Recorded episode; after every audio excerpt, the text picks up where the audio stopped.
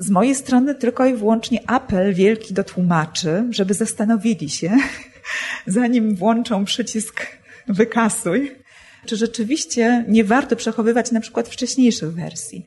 Bo to jest pierwszy krok, żeby zgromadzić dokumenty dotyczące samego tłumacza. Pierwszą osobą, która to musi zrobić, jest sam tłumacz.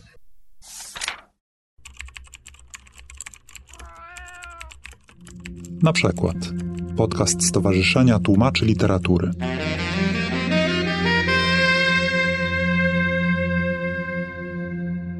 Dobry wieczór Państwu. Witam Państwa w Goethe Instytut. Cieszymy się, że Państwo do nas przyszli.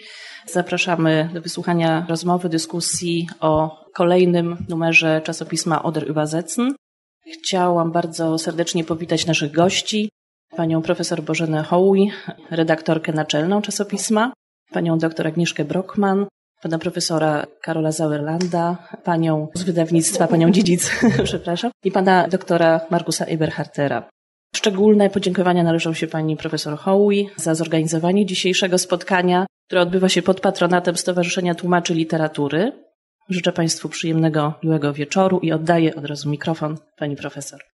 Dziękuję za to przybycie Państwa na spotkanie, bo dzisiaj na naszych stołach i kolanach ósmy i dziewiąty zbiorczy numer Ury i Bezecyn. Jesteśmy na, no trudno powiedzieć, rynku. Do tego przejdziemy w rozmowie z panią Dorotą Dziedzic z wydawnictw Uniwersytetu Warszawskiego żeby nam powiedziała o zainteresowaniach takim pismem, o problemach związanych z wydawaniem takiego pisma, z opłacalnością takiego pisma i na temat współpracy też z nami, którzy zbierają teksty na ten temat. Ten zeszyt jest szczególny z tego powodu, że pojawił się po śmierci Dedecjusza. Za czasów życia Dedecjusza staraliśmy się spełniać jego misję, to znaczy równolegle do niego. Nie robiliśmy tego tak dobrze, jak on to robił, ale staraliśmy się o to, żeby Tłumacze w naszym czasopiśmie znaleźli się nie tylko w formie samych tłumaczeń, ale także w formie portretów. Myśmy portretowali tych ludzi, którzy byli chętni pokazania siebie i swojego warsztatu, ale też żeśmy publikowali wywiady z nimi i próbki takich raczkujących tłumaczy. W ten sposób staraliśmy się obstawić taką paletę od tłumaczy już, którzy są naprawdę obecni swoim nazwiskiem w kulturze polskiej czy niemieckiej, do takich początkujących, którzy mają wrażenie, że nie mogą wejść w środowisko tłumaczy, że nie mogą z nimi konkurować. No i ważnym dla nas zagadnieniem jest to, że jest to pismo związane ze środowiskiem naukowym, naukowe eseje, naukowe artykuły dotyczące różnych tematów związanych z tłumaczeniami. To pismo jest w formie internetowej, więc macie Państwo do tego dostęp. Tym razem są to przede wszystkim artykuły związane z dedecjuszem. I nad tym chciałabym troszeczkę się zatrzymać podczas naszej dyskusji, jak mówić o tak znanych osobach jak Dedecjusz, nie popadając w brązowienie tych postaci, a doceniając to, co rzeczywiście zrobili, kontynuując zadanie czy misję, którą oni wypełniali. Czyli nie jest to hołd złożony Dedecjuszowi, tylko próba podejścia do Dedecjusza jako fenomenu z każdej strony, jako osoby, jako tłumacza, jako kogoś, kto popełniał błędy, kto popadał w konflikty i kto rzeczywiście miał duże sukcesy. A zaczniemy od Agnieszki Brockman. Pani doktor Agnieszka Brockman kieruje archiwum. Jest to właściwie archiwum jedyne na świecie, które zbiera rzeczywiście tłumaczenia. Dedecjusz rozpoczął istnienie tego archiwum, był chyba mistrzem w instytucjonalizacji pewnych poczynań. Tak, kiedy mówimy o Karlu Dedecjusie, najczęściej myślimy o jego tłumaczeniach, ale tak naprawdę jego dziełem jest także nasze archiwum, które już dawno przestało być archiwum tylko i wyłącznie Karla Dedeciusa, bo jest to archiwum tak naprawdę tłumaczy literatury, znajdujące się w Kolegium Polonikum w Słubicach, kilka metrów od mostu granicznego, w miejscu bardzo symbolicznym. I początki jego są ściśle związane z Dedecjuszem. W 1999 roku otrzymał on jako pierwsza osoba w historii Uniwersytetu Nagrodę Wiadrina Jest nagroda przyznawana osobom, które zasłużyły się szczególnie w pośredniczeniu pomiędzy kulturami polską i niemiecką. I przy tej okazji Dedecius po raz pierwszy przyjechał do Frankfurtu i do Słubic i zobaczył Kolegium Polonikum, wtedy jeszcze w budowie. I prawdopodobnie to wtedy w jego głowie zrodził się pomysł, żeby ulokować tutaj swoje prywatne archiwum, archiwum tłumaczeniowe, archiwum literackie, żeby udostępnić je dla naukowców, dla wszystkich zainteresowanych zarówno z Polski, jak i z Niemiec. I w 2001 roku oficjalnie przekazał pierwszą część swojego, ja to nazwę naprawdę prywatnym archiwum. Oficjalnie przekazał je Uniwersytetowi Europejskiemu Wiadrina we Frankfurcie nad Odrą, a z kolei Wiadrina przekazała to jako depozyt stały do Kolegium Polonikum w Słubicach. A Kolegium Polonikum to jest takie bardzo skomplikowane. Kolegium Polonikum jest wspólną jednostką naukowo-badawczą i dydaktyczną Uniwersytetu Adama Mickiewicza w Poznaniu i Wiadriny. Więc w 2001 roku te zbiory znalazły się u nas w Kolegium Polonikum i zaczęliśmy je opracowywać. Było to około 100 metrów bieżących materiałów, które przyjechały tak jak przyjeżdżają rzeczy po przeprowadzce czyli zapakowane w pudła, takie jakie się używa do przeprowadzki. Tam były segregatory. Oczywiście dość dobrze uporządkowana była ta pierwsza część spuścizny. Widać było, że chyba cała generacja sekretarek pracowała nad tym archiwum. I zaczęliśmy je opracowywać i byliśmy w tamtych czasach dość nowoczesnym archiwum, chyba najmniejszym na świecie archiwum literackim, bo jest to archiwum literackie ale też jednym z najbardziej nowoczesnych, bo od początku zaczęliśmy opracowywać nasze zbiory elektronicznie. W ogóle nie mieliśmy katalogu czy inwentarza w formie papierowej. Więc jeżeli są Państwo zainteresowani dostępem do naszych zbiorów, archiwum ogólnie jest archiwum dostępnym też dla wszystkich. Trzeba ewentualnie uzasadnić naukowe zainteresowanie zbiorami. Po śmierci Dedeciusa otrzymaliśmy drugą część tej spuścizny i w tym momencie jest to zbiór już kompletny, jeżeli chodzi o spuściznę Dedeciusa. Tylko, że ta druga część jeszcze nie jest opracowana. Dopiero zaczęliśmy ją opracowywać i myślę, że następne 100 metrów bieżących dołączy do tej pierwszej części. Ale jak już wspominałam, nasze archiwum już od dawna nie jest archiwum tylko i wyłącznie Dedeciusa i tak naprawdę powinniśmy mówić chyba, że jest to archiwum tłumaczy literatury imienia Karla Dedeciusa, ponieważ Dedecius był pierwszym, który wpadł na ten pomysł, ale zaraz po Dedeciusie pozyskaliśmy e, spuściznę wtedy jeszcze za życia archiwum Henryka Bereski w 2004 roku. Potem archiwum Erysia Daucenrota, który nie był tłumaczem, ale był pedagogiem i wielkim zwolennikiem Korczaka i zebrał chyba największy w Niemczech prywatny zbiór dokumentów o Korczaku. Dochodzi jeszcze do tego archiwum Rolfa Figuta, Eugeniusza Wachowiaka. Z polskiej strony mamy niestety tylko ten jeden zespół akt, ale staramy się o następne. Niedawno pozyskaliśmy, to jest w zasadzie szczątek archiwum rozwity Matwien Buschmann i cząstkę archiwum Huberta Schumana. Więc w tym momencie mamy siedem archiwów tłumaczy literatury, czy też pośredników kultury, myśląc o Daucenrocie, które wchodzą w skład naszego małego, bo oczywiście nie możemy porównywać się nie wiem, z Muzeum Literatury czy ze zbiorami Biblioteki Narodowej w Warszawie, ale bardzo specyficznego, bo rzeczywiście nastawionego tylko i wyłącznie na gromadzenie dokumentów związanych z biografiami tłumaczy i samym procesem tłumaczenia, i to tłumaczy literackich. Zapraszam Markusa Ebehatera do wypowiedzi. Dziękuję bardzo. Ja oczywiście, że przygotowałem sumiennie do tego spotkania, ale teraz chciałbym trochę adwocem nawiązać do Waszych wypowiedzi.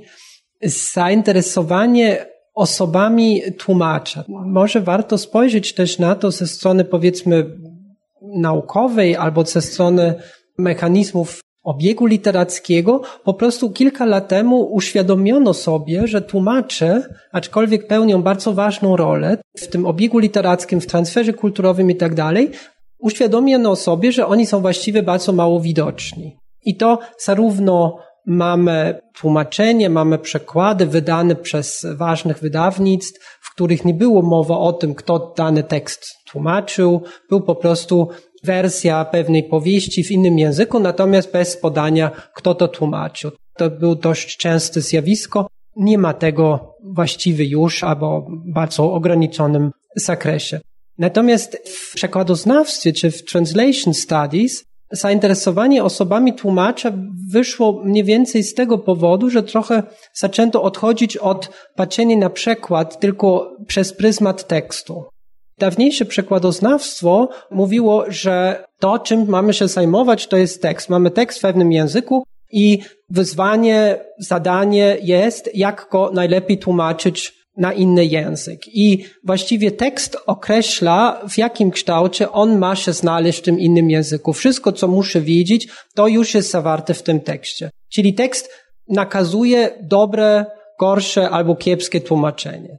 Tylko na to spojrzymy, a w pewnym czasie zaczęto dyskutować o tym, czy też jest ważne, kto to tłumaczy bo znamy dużo przykładów, znamy dużo historii po prostu z praktyki, gdzie możemy udowodnić, że ponieważ dana osoba tłumaczyła ten tekst, a tłumaczyła go z taką biografią, z takim nastawieniem, z takimi emocjami, to widać to także w sposobie, jak ta osoba tłumaczyła ten tekst. I nie można powiedzieć po prostu, że to jest w związku z tym, że tutaj znajdziemy coś osobistego od tej osoby, że to jest kiepskie tłumaczenie, gorsze tłumaczenie, niewłaściwe tłumaczenie, jak tylko chcemy. Także zaczęto trochę patrzeć na to, że mamy owszem tekst wejściowy, bez którego nie może istnieć przekład, natomiast bardzo ważnym faktorem jest po prostu tłumacz albo tłumaczka najczęściej, która albo który tłumaczył ten tekst w pewien sposób na inny język. I w związku z tym jeżeli chcemy rozumieć, dlaczego dany tekst znalazł się w takim innym kształcie, w innym języku, no to musimy też rozumieć trochę osobę tłumacza. I to jest właściwa motywacja dla tych badań biograficznych. I jak już zaczęto się interesować tymi osobami, tłumacze, i tutaj można wymienić bardzo dużo chwalebnych inicjatyw, rozpoczynając od portretów tłumaczy na stronie Instytutu Goethego, gdzie są wywiady, gdzie tłumacze opowiadają o sobie, mówią jak zaczęli tłumaczyć, dlaczego interesują się tamtą i nie inną literaturą i tak dalej. W internecie, w sieci mamy encyklopedię tłumaczy. Niemiecki Germersheim wydaje taką encyklopedię. Jest encyklopedia szwedzka, która przedstawia bardzo dużo tłumaczy z języka szwedzkiego. I jak już teraz zaczęto interesować się tłumaczami albo tłumaczkami, to stwierdzono często, że bardzo trudno jest o nich coś powiedzieć z tego powodu, że nic o nich nie wiemy.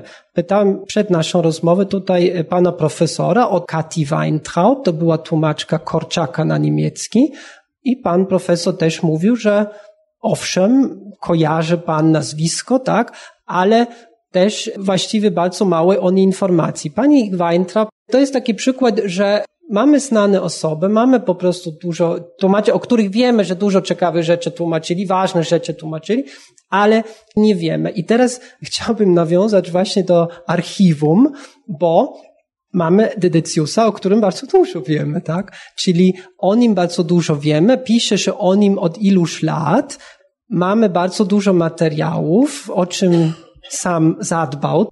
I teraz mamy właśnie taki pewien paradoks. Z jednej strony mamy taki niedosyt materiałów, informacji o tłumaczach, a z drugiej strony, i to jest może nawiązując do pomysłu hagiografii czy brązowienia, tak, że tutaj mamy tłumacza, o którym wiemy bardzo dużo, ale przede wszystkim z tego powodu, że on sam o to zadbał, tak? On chciał, żebyśmy widzieli dużo. I rzeczywiście tutaj mamy pytanie, co z tym fantem zrobić, o ile to jest fant oczywiście. No jest to pewien paradoks, tak? Chcemy mówić o tłumaczach i nie możemy, a o tych, o których możemy mówić, może nie byśmy chcieli mówić tak, jak oni by chcieli, żebyśmy o nich mówili. I to jest taki może przyczynek do dalszej dyskusji. To jest rzeczywiście paradoks, ponieważ sam fakt, że archiwum Dedeciusa trafiło do nas do Słubic, jest już wydarzeniem medialnym, które przyciąga innych tłumaczy, czy spadkobierców innych tłumaczy, którzy czasami zdarza się, że po prostu zgłaszają się do nas, czy bylibyśmy zainteresowani takim i takim zbiorem. Tylko problem jest taki, że wydaje mi się, że Dedecius jest rzeczywiście wśród tłumaczy osobą bardzo wyjątkową, czy był wśród tłumaczy osobą bardzo wyjątkową, niezwykle medialną i bardzo świadomą tego, co robi. I bądźmy szczerzy, tutaj są obecni tłumacze. Czy Państwa archiwa są też tak obszerne jak archiwa Dedeciusa? Czy jesteście Państwo tego świadomi na tyle, jak ważny jest sam proces tłumaczenia, żeby zbierać rzeczywiście wszystkie jego wersje, gromadzić każdą korespondencję z wydawnictwem, z autorami i tak dalej? Wydrukować maile. Wydrukować maile na przykład, tak. Na przykład Hubert Schumann po każdym zakończonym projekcie wydawniczym likwidował wszystkie dokumenty związane z tym projektem. Jeszcze pracował analogowo. Teraz pracujemy wszyscy cyfrowo. Likwidacja takich dokumentów jest jeszcze łatwiejsza. I z mojej strony tylko i wyłącznie apel wielki do tłumaczy, żeby zastanowili się, zanim włączą przycisk wykasuj, czy rzeczywiście nie warto przechowywać na przykład wcześniejszych wersji, bo my jesteśmy zainteresowani wszystkimi archiwami, wszystkich tłumaczy, tłumaczących literaturę polską i niemiecką. To są nasze dwa główne języki. Zastanawiam się nad rozszerzeniem jeszcze tego językowego programu naszego archiwum, ale na razie to są nasze dwa główne. I to jest pierwszy krok, żeby zgromadzić dokumenty dotyczące samego tłumacza. Pierwszą osobą, która to musi zrobić, jest sam tłumacz. Ponieważ jeżeli on czy ona tego nie będą przechowywać, no to niestety nie ma szansy, żeby dotarło to do wieczności. Tak, Dedecius to jest fenomen, ale ja w tej chwili moja książka to się nazywa Der unaufhaltsame Aufstieg eines Übersetzers. Jest oczywiście Brechta, tam jest der aufhaltsame Aufstieg, a tu jest der unaufhaltsame Aufstieg. I ja tutaj napisałem esej o początkach Dedeciusa. Ja bardzo wcześnie poznałem go tutaj na międzynarodowych targach i te międzynarodowe targi książek były niesamowitym wydarzeniem co rok w maju. Było to dużo niemieckich wydawnictw i część mojego księgozbioru stamtąd pochodzi, między innymi też przez kradzież, która była zezwolona, bo zawsze baliśmy się, że te książki jakoś znikną, nie będą w wydawnictwach, bo jakaś cenzura albo coś. No w każdym razie poznałem Dediciusa, Wówczas on jeszcze miał swoich opiekunów, to znaczy z tej alians, bardzo miłe małżeństwo i Dedecius chwalił się, że jest Kawką, ale Kawka miał więcej do roboty w pracy niż on. No i był to bardzo przemiły pan, który wkrótce miał wszystkie nici w ręku.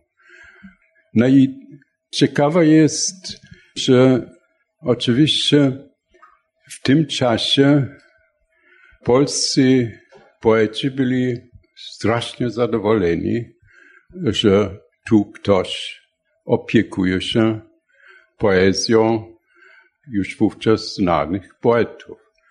Najważniejsza osoba na początku był przyboż. I ten rozdział o przybościu już napisałem i jest niesamowite, jak ciągle chwali Dedeciusa, że po niemiecku dużo lepiej brzmi wszystko niż po polsku, a błędy uznał, a przyboż doskonale znał niemiecki. I to jest oczywiście fenomen, jak Dedecius Później był ten związek, to znaczy ta przyjaźń z Herbertem. Herbert również chwali go w latach 60. ponad miary. Herbert prawdopodobnie nie znał aż tak dobrze języka niemieckiego jak przyboż. No i później z Dedeciusem wiele razy się spotkałem, ale zawsze były to takie miłe spotkania. Nic istotnego z rozmów nie wynikało. No i w 90 którymś roku, chyba czwartym albo piątym, byłem jego promotorem, to znaczy on dostał na UMK w Toruniu doktor honoris causa i ja byłem promotorem i Dedecius później zawsze mówił, to jest mój promotor, młodszy ode mnie. I Problem jest taki, że on rzeczywiście potrafił dominować. I do tego trzeba może dodać, że poezja miała zupełnie inne znaczenie w tych latach, aż do lat 90. bym powiedział. Poezja było czymś. Miał taki autorytet poezja, albo jakaś powieść, ale przede wszystkim no, krótki wiersz, ale ludzie też lubili na pamięć uczyć się i to bardzo trudno jest do zrozumienia. W latach 60. jest ta fala polska, polnische Welle. I są te dramaty, Mrożek na przykład, Różewicz. Potem ta niesamowita, głęboka proza Gombrowicza. Dedecius tym się nie interesował. Od prozy był Stemler, który bardzo dużo i bardzo dobrze tłumaczył. Od dramatu byli znowu inni. Od słuchowiska był Kunstmann, między innymi. I on był tylko od poezji. I jako człowiek poezji mógł sobie wyrobić takie stanowisko, że nawet na końcu jemu dano stworzyć ten Instytut Polski. Z tym, że on oczywiście miał też doskonałe znajomości pani Dönhoff i pisał też do pana Branta z jakiejś okazji, więc on był też bardzo zręczny, trzeba powiedzieć. Ale moim zdaniem ta silna pozycja poezji mu bardzo pomogła. Po pierwsze, on udało mu się Fanza Verlag e, publikować i przede wszystkim Surkamp Verlag. I był Horst Pinek, bardzo ważny, który stworzył atmosferę dla polskiej poezji i chyba bardziej jest to otoczenie i jakie recenzje się ukazały. W Słubicach słyszeliśmy Krugera, który bardzo ładnie te przekłady czytał, te przekłady Dediciusa, też jeden przekład, gdzie wcale nie zgadzam się z tym, ale tak czytał bardzo dobrze i Krüger też poznał na przykład Herberta bardzo wcześnie. I trzeba też będzie badać, na ile te przekłady, tutaj Różewicz i Herbert są ważnymi, i na, na początku oczywiście Letz jest najważniejszy. Jaka była gotowość przyjęcia polskiej poezji przez krytyków niemieckich i przez poetów niemieckich? Tylko, bo to chodzi o oczywiście antologii, tak, lekcja ciszy, czy lekcją do Stille, 58 rok. I dzisiaj czytałem jeszcze, przygotując się na tą dyskusję o niej troszkę. I jak się ukazało w 58 roku, rzeczywiście wydawnictwo Hanse zestawił wszystkie krytyki, które się ukazały w prasie niemieckiej i to było dość obszerne portfolio, także to było kilkadziesiąt recenzji i oczywiście wszystkie właściwie pozytywne. Ja, e, Kunstmann jest negatywnie, nie ma w tym zbiorze. A nie ma w tym, właśnie. I wysłał to też do Polski, także ten zbiór. I może tylko dodam to jako ciekawostka i też tako Późne jeszcze podkreślenie tych zasług niewątpliwych Tedycjusa jest to, że ta antologia, i to jest chyba rzeczywiście ewenement na skali światowej, ta antologia wyszła potem po polsku, czyli Tedecius tłumaczył polskie wiersze na niemiecki, zestawił je w formie antologii, a potem ta antologia, czyli właściwie forma prezentacji tych wierszy została przetłumaczona z powrotem na polski, oczywiście teraz z oryginalnymi wierszami i mało tego, Marek Sybura, germanista wrocławski, jeszcze wydał właśnie te wspomniane głosy krytyki niemieckiej po polsku, jeszcze w osobnym tomie w 2006, 2009, 2010 roku. Także to pokazuje, że rzeczywiście Dedecius nie tylko w odpowiednim momencie, powiedzmy, tworzył coś, co było wtedy tak ważne, tylko coś, co żyło jeszcze kilkadziesiąt lat i pewnie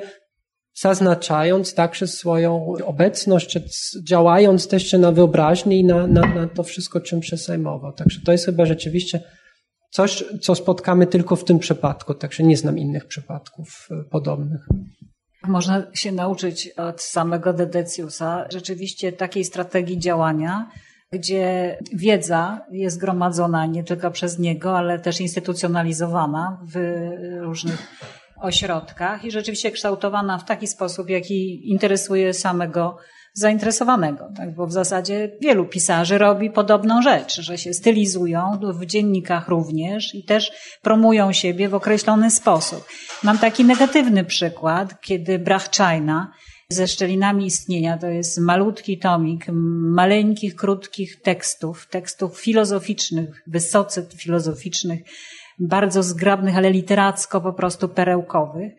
Te teksty były prezentowane na jednych targach we Frankfurcie przez Ester Kiński, która była zachwycona tekstami Brachczajny, ale w prezentacji tych tekstów, fragmentów na spotkaniu z Brachczajną Kiński nawiązywała do Heideggera, do II wojny światowej, do śmierci i kominów obozów koncentracyjnych. I Brachczajna była tak oburzona brakiem zrozumienia tego, co ona napisała i takiego wciskania tekstów konteksty czysto niemieckie, bez zwrócenia uwagi na konteksty, o których ona w tej książce pisze, że to oburzenie otwarcie pokazała i to spotkanie się rozpadło. To znaczy, pani Kiński już nigdy nie wróciła do tłumaczenia tego tekstu, a Brachczajna po prostu tak krytykowała to wystąpienie pani Kińskiej, że pani Kiński wyszła. No i Brachczajna do dzisiaj nie została przetłumaczona. Nasze tłumaczenia takie fragmentaryczne pokazały się w jednym z numerów Ure übersetzen, ale póki co zainteresowania większego tym tekstem w dalszym ciągu nie ma więc popsuła sobie w ten sposób relacje z tłumaczem. Czyli rzeczywiście ten układ między tłumaczem, tłumaczką, autorem, autorką jest decydujący i strategia Dedecjusza wydaje się dość efektywna, jeśli chodzi o kontynuację prac i obecności pisarzy w lepszym lub gorszym wydaniu. No, jesteśmy w innym czasie. Dedecius na przykład poprosił Herberta na długi czas do swojego domu. To jest czas, kiedy polski obywatel nie ma dewiz, musi być w ogóle szczęśliwy, że wydostał się z kraju. Na przykład słyszeliśmy w Słubicach, że Zmarł i wujek, i ojciec Herberta, a rodzina tutaj decydowała, żeby Herbert nie przyjechał na najpierw pogrzeb wujka, a potem pogrzeb ojca.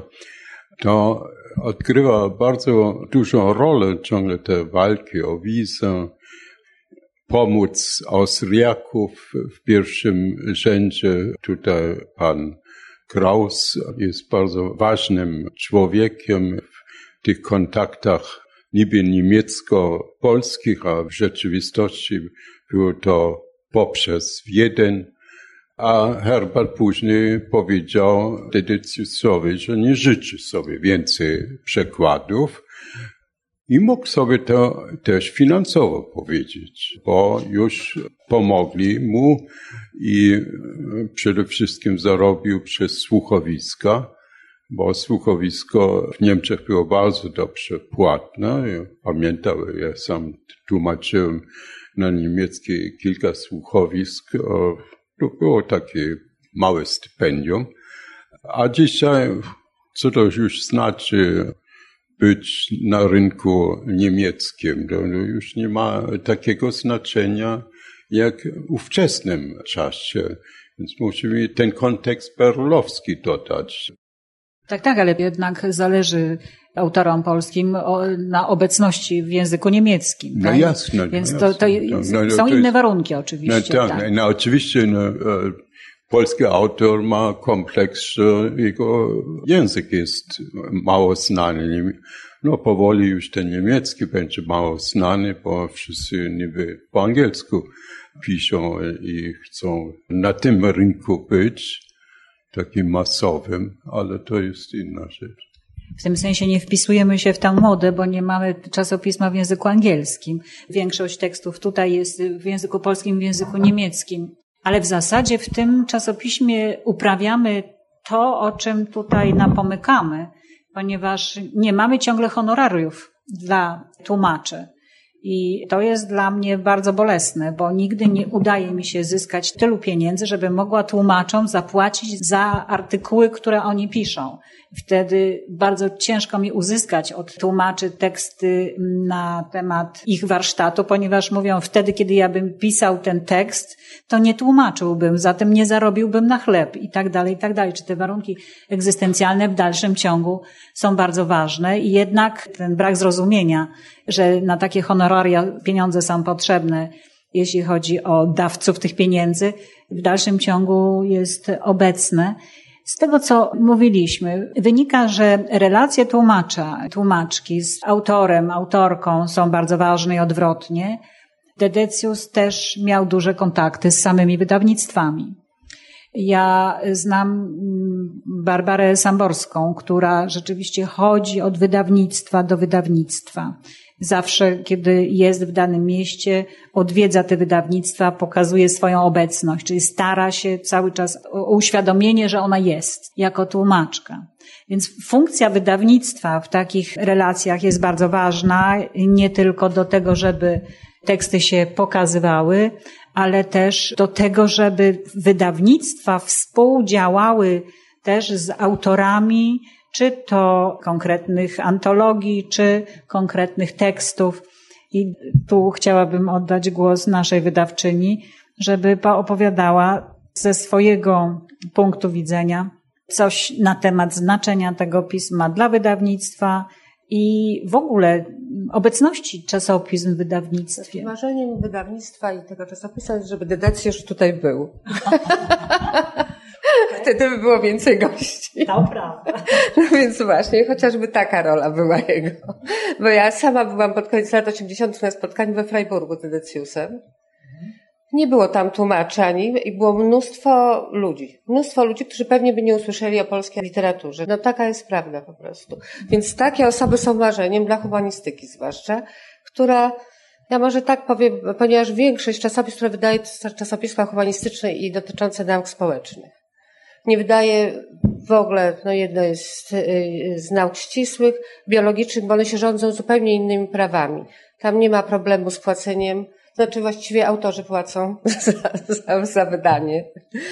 Chodzi o tempo wydania, o, żeby szybko się y, znalazło na rynku. Ja myślę, że niestety humanistyka jakby wycofała się. Kompletnie.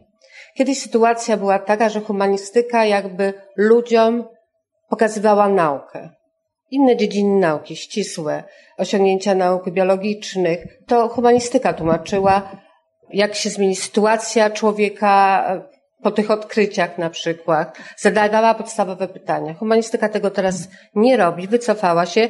Właściwie to nauki biologiczne i ścisłe wyciągają rękę do humanistyki. I na przykład takie instytucje, które nam się kojarzą tylko po prostu z wynalazczością, z komputerami, że ludzie siedzą, okazało się, ile, no, już ładnych parę lat temu, że brakuje, brakuje czegoś. Zaczęli sprowadzać ludzi. Powstały specjalne instytuty tam, które zajmują się sztuką. Wykorzystują te nowe technologie, nowe wynalazki w sztuce po prostu. I znajdują się ich dzieła w najsławniejszych galeriach po prostu. Czegoś tym ludziom brakuje. Natomiast ja mam takie wrażenie, że właśnie spotykamy, humanistyka ogranicza się do takich spotkań, tutaj sobie porozmawiamy. I to, że nie płaci się w takich czasopismach, ponieważ te czasopisma nie są komercyjne. One wydawane są po prostu z dotacji państwowych. Taka jest prawda, albo z grantów. W Polsce nie ma grantów żadnych prywatnych tak naprawdę, więc wszystko jest wydawane z pieniędzy państwowej i nikt nie dostaje, ani recenzenci, ponieważ artykuły naukowe muszą być w tej chwili recenzowane, ani tłumacze, redaktorzy, drukarnia, bo to obejmuje jakby punkty dotacji, prawda? Na co można dostać dotację. Ukazanie się artykułu w takim czasopiśmie też pomaga autorom. No to nie jest też tak, że oni tracą zupełnie czas, bo być może w ogóle by nikt nie zechciał opublikować.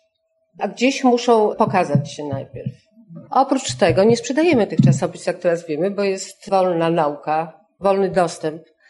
Co jest słuszne, no bo już podatnicy raz za to zapłacili, że tak powiem, to dlaczego mają drugi raz płacić? Więc naprawdę nie ma skąd zdobyć pieniędzy. I według mnie, no, humaniści muszą nauczyć się po prostu jakby chcieć rozmawiać z innymi, po prostu nie obrażać się, umieć wykorzystywać nowe technologie, które wcale nie wpływają na obniżenie poziomu ani artykułów, ani powieści, ani poezji. Po prostu trzeba nauczyć się je wykorzystywać. Trzeba się nauczyć mówić do ludzi i pisać innym językiem. Ja już mam dosyć kontekstów innych w co drugim zdaniu, bo to jest nie do wytrzymania po prostu. I to nie jest prawda. Nie zgadzam się z panem profesorem, że poezja miała inną, inne. Zawsze była e, dziedziną sztuki elitarną bardzo. Po prostu pan profesor obracał się w takim towarzystwie, ale teraz gwarantuję panu, że to są młodzi ludzie, którzy czytają poezję i interesują się tym. O dziwo, ja mam syna, który chce iść na elektronikę, drugi kierunek chce robić filozofię. Więc nie, po prostu w ogóle jest taka pani, tendencja. Pani rację, ale poezja była po prostu słowo Dante i takie rzeczy. Wówczas był to symbol. Dzisiaj poezja nie jest symbolem. Ona jest oczywiście, jak Enzensberger mówi, zawsze jest tysiąc odbiorców wiersza i więcej nie będzie. Mhm. Według Enzensberger. Zawsze tak było. Ale tak samo jak pani mówi, human, humanistyka. Ja uczyłem się życia z powieści, Balzaka itd.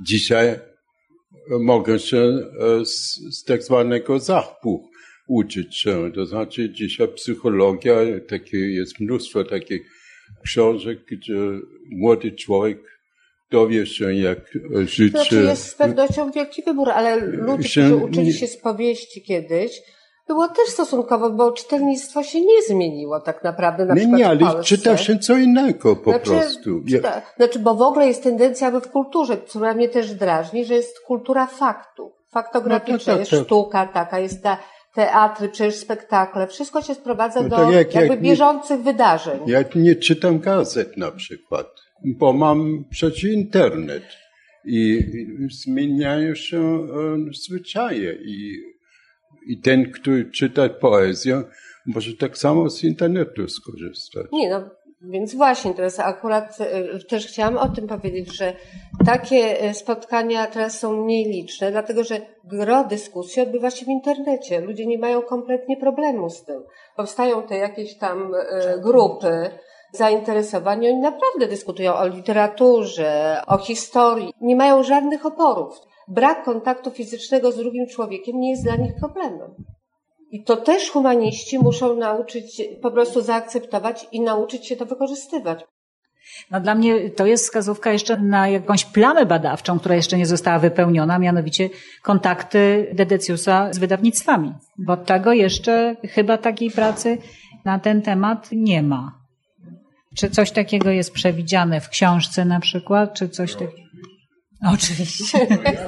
No jasne, w dodatku znam, na ogół znam ludzi, których znałem, to większość zmarło. Znam ludzi, którzy wydali Dedeciusa, a ta polska biblioteka 50 tomów, no to było, ona nie sprzedała się, ta biblioteka. To było tak jak z grantem. Surkamp Downa, e, znowu Surkamp tam skąd indziej dostał.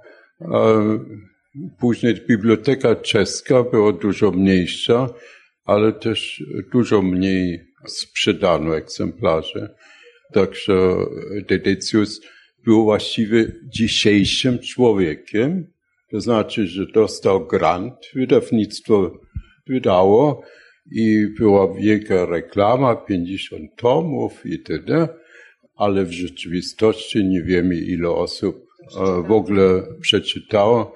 Tak samo jak ja mam stronę na Akademii, słyszę 17 razy spojrzeli na mój artykuł, ale spojrzeli według mnie, czy ktoś rzeczywiście czytał, no, spojrzeli.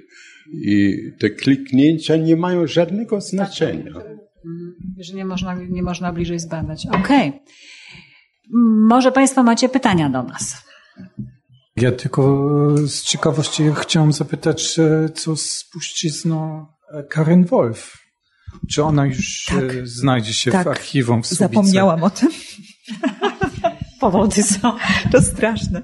Tak, ale zapomniałam o tym. Rzeczywiście otrzymaliśmy część spuścizny Karen Wolf. Karen Wolf podzieliła swoją spuściznę i my otrzymaliśmy część spuścizny, która dotyczy Frankfurtu. To są często materiały biograficzne. I spadkobierczyni pani Wolf przekazała nam właśnie zupełnie świadomie akurat te dokumenty, ponieważ stwierdziła, że inne instytucje i tak nie wiedziałyby, co z tym zrobić, a pani Wolf miała jednak dość intensywne kontakty z, i z Wiadriną, i z całym mm, światem kultury, powiem to tak, może to trochę na wyrost, we Frankfurcie i kontakty z miastem też, z ważnymi osobistościami w mieście. Więc te dokumenty teraz znajdują się u nas, są jeszcze nieopracowane, Będziemy je też porządkować, ale no niestety jesteśmy rzeczywiście małym archiwum i pracujemy teraz jak z jedną osobą, jedną trzecią osoby. I w przyszłym roku prawdopodobnie mamy nadzieję, będziemy mogli zatrudnić nową archiwistkę albo nowego archiwistę. Więc gdyby ktoś był zainteresowany, zapraszamy. Ale ta spuścizna już jest, ale to jest tak jak mówię, tylko część.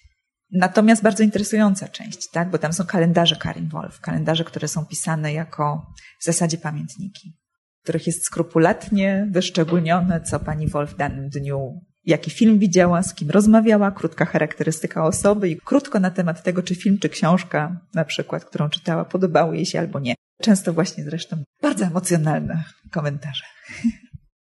Czy mam jeszcze wolę do powiedzenia czegoś?